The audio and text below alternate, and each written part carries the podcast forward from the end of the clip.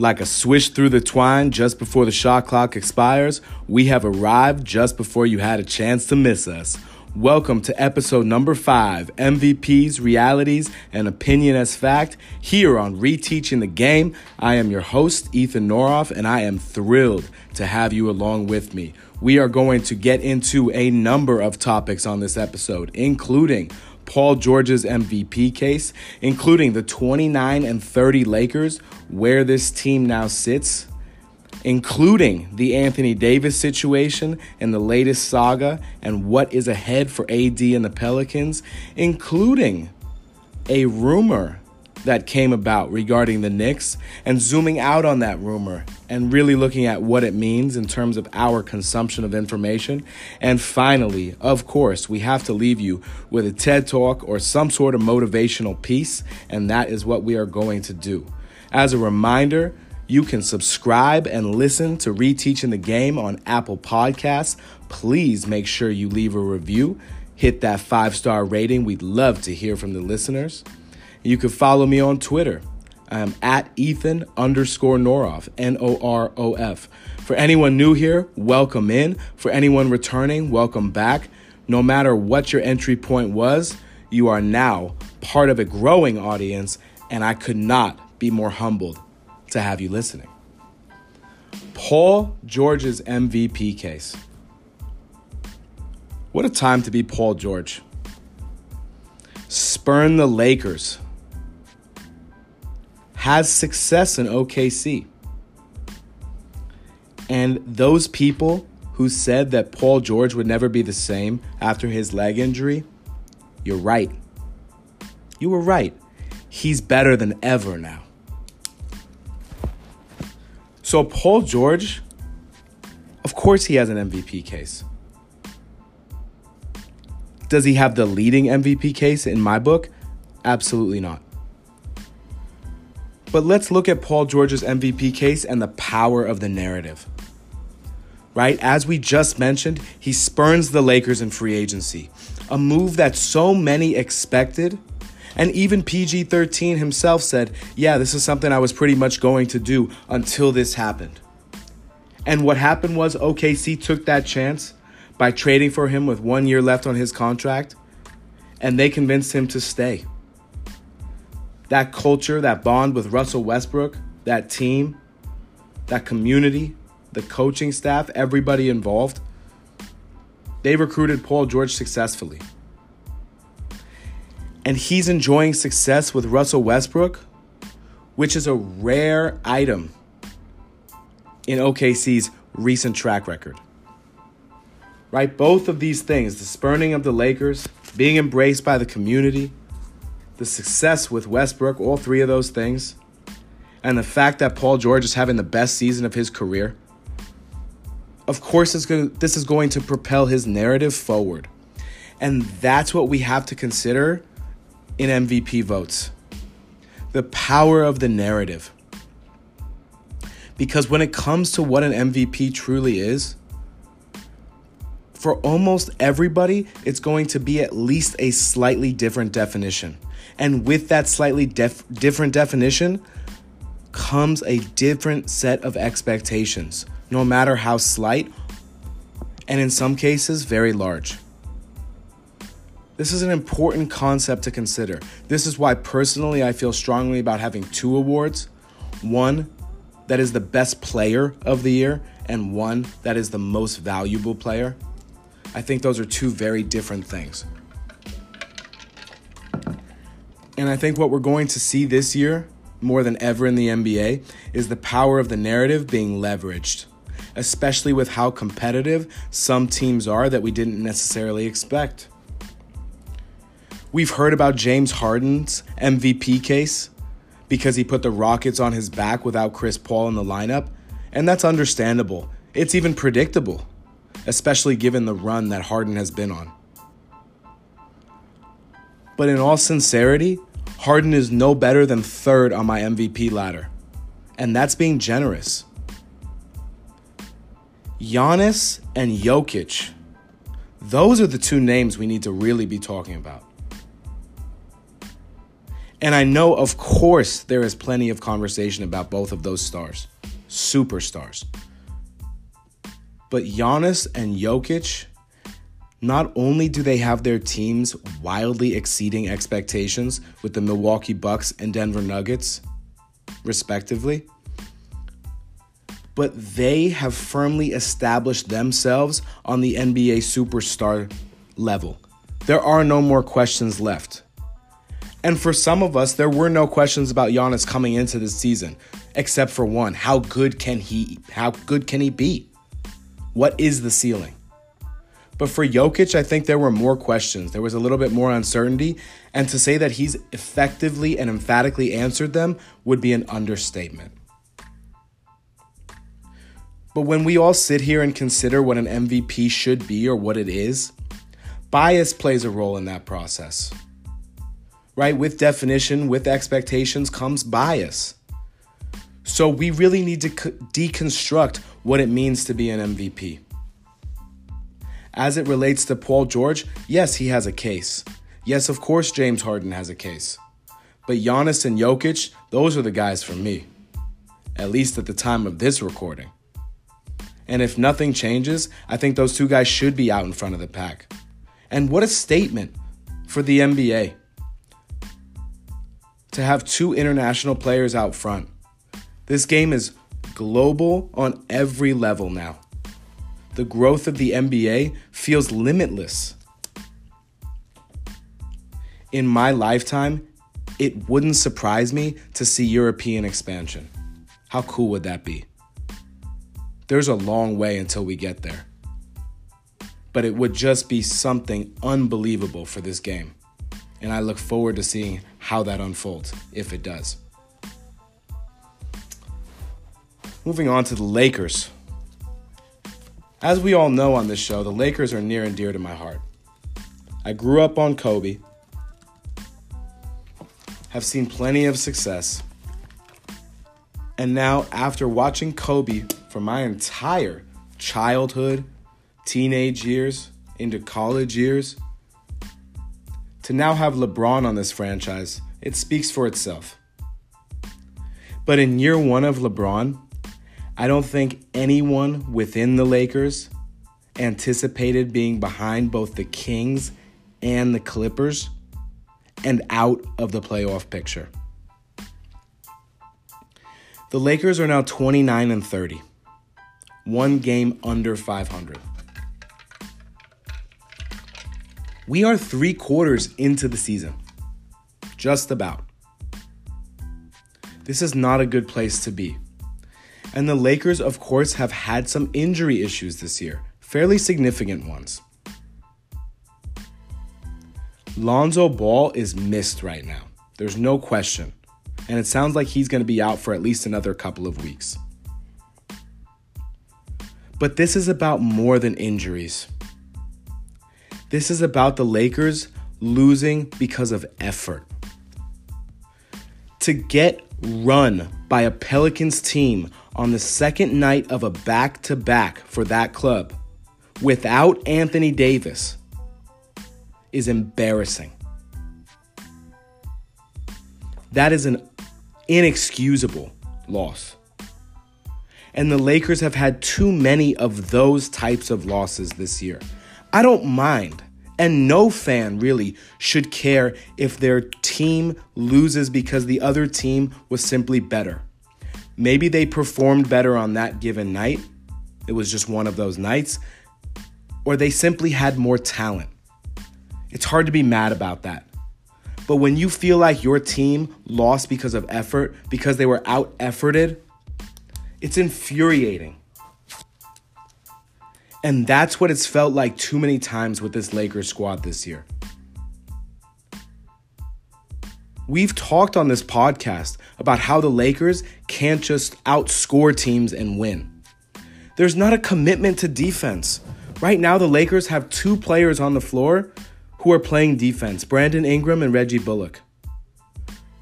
JaVale McGee uses his athleticism well, but he's not always in the correct position. And it's very frustrating because it has felt like this team has taken steps back defensively. The cohesiveness is missing. The chemistry isn't there. Yes, injuries have played a part, but a team with LeBron James, despite the fact that he missed nearly a quarter of the season, flanked by the young talent of Kyle Kuzma, Brandon Ingram, Lonzo Ball when he was healthy, Josh Hart. It's hard to say what exactly is missing. But it doesn't feel like it might be found before the end of this particular season, whenever that may be. If the Lakers miss the playoffs, it is a blow to their chances at acquiring a star via trade, whether that's Anthony Davis or anyone else. It is a statement on those guys, whether it is fair or not. So the Lakers need to be hoping to get into the playoffs, A, to save face, truly, but B, because they need those young guys to be valuable one way or another. And despite the fact that the Lakers continue to play at an inconsistent level, I think Brandon Ingram and the level of his play deserves to be recognized. He is this team's best defender, most willing defender, and a weapon at that end of the floor. If you're just looking at the box score and evaluating Brandon Ingram or really any other player, you're doing it wrong. It's a disservice in terms of evaluating the overall player. And Ingram offensively has started to come around.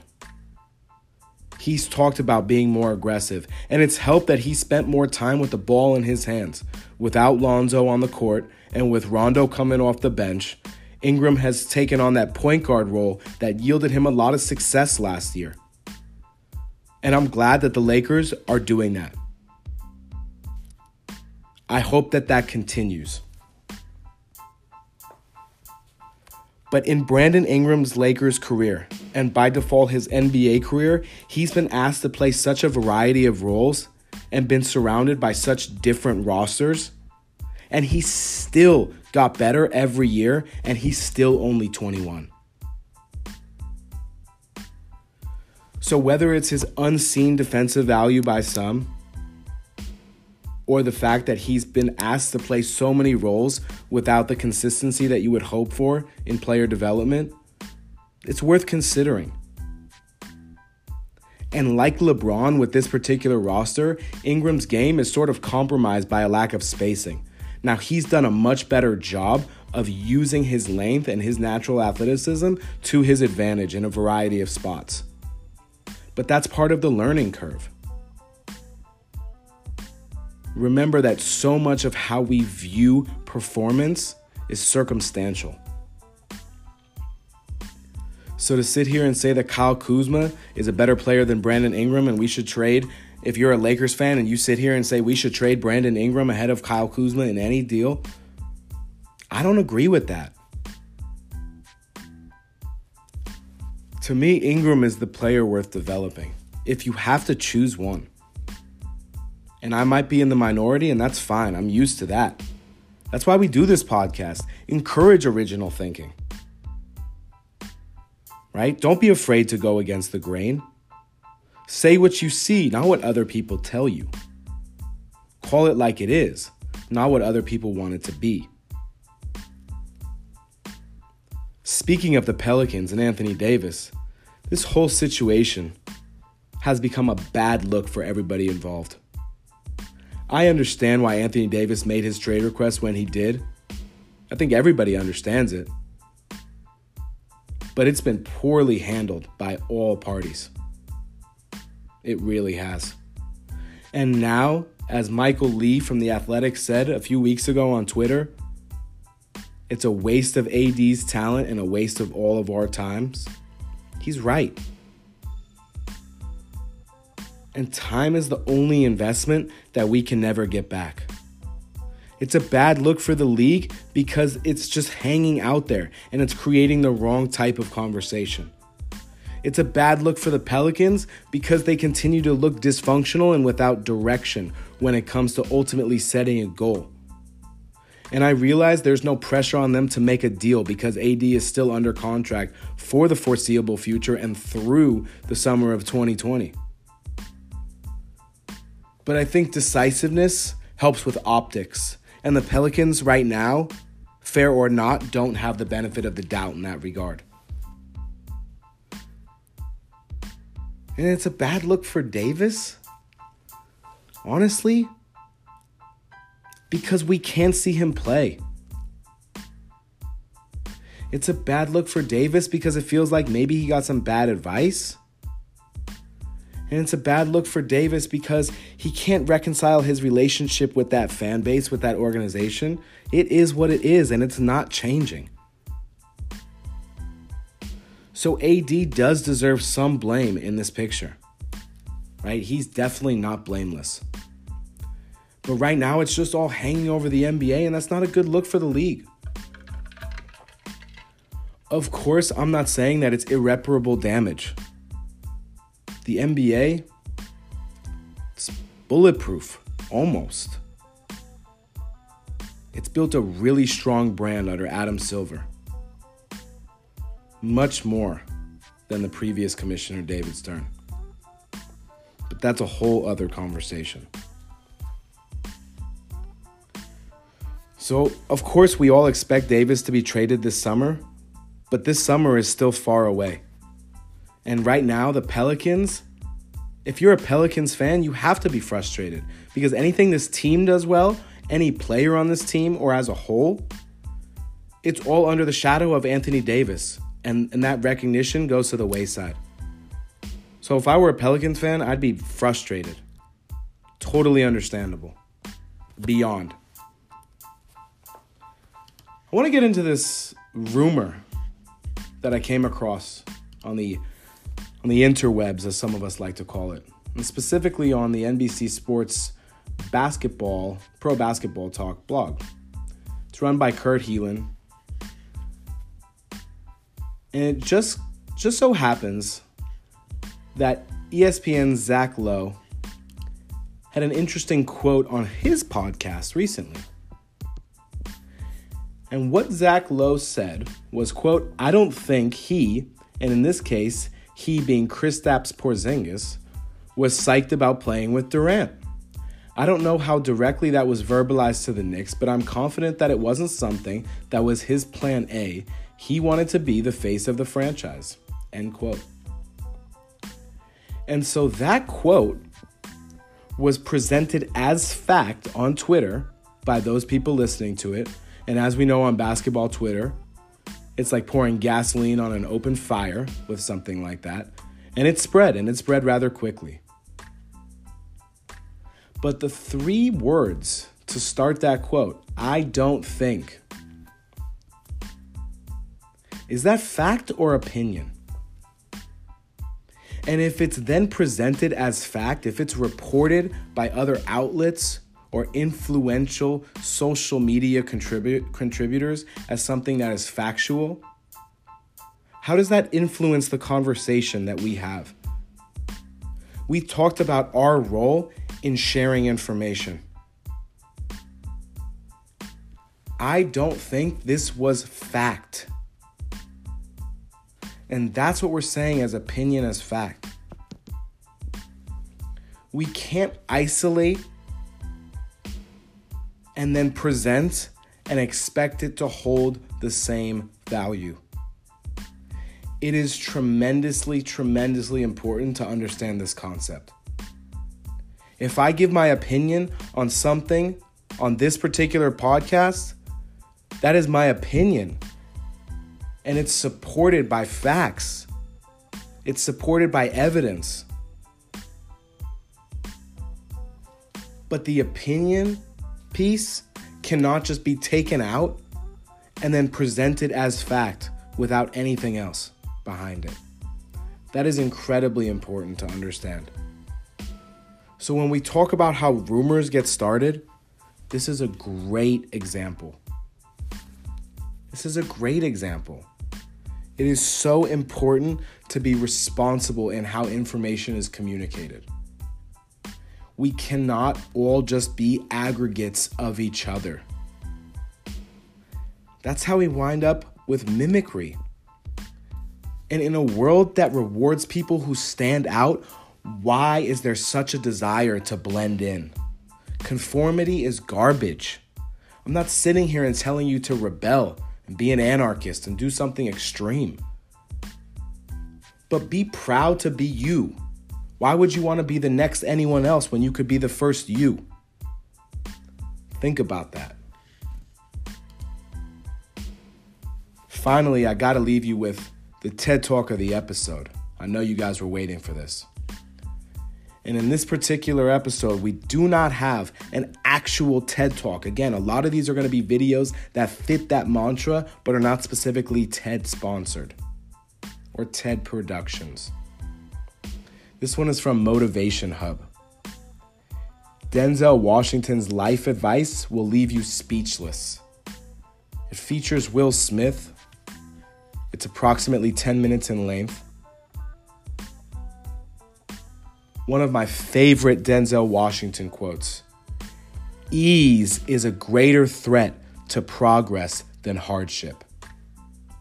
What a brilliant line. I hope you enjoy the video. Episode number five, loved being with you guys. Can't wait for episode number six. Remember, leave a review, hit that five star rating, and make sure to tell all your friends about reteaching the game.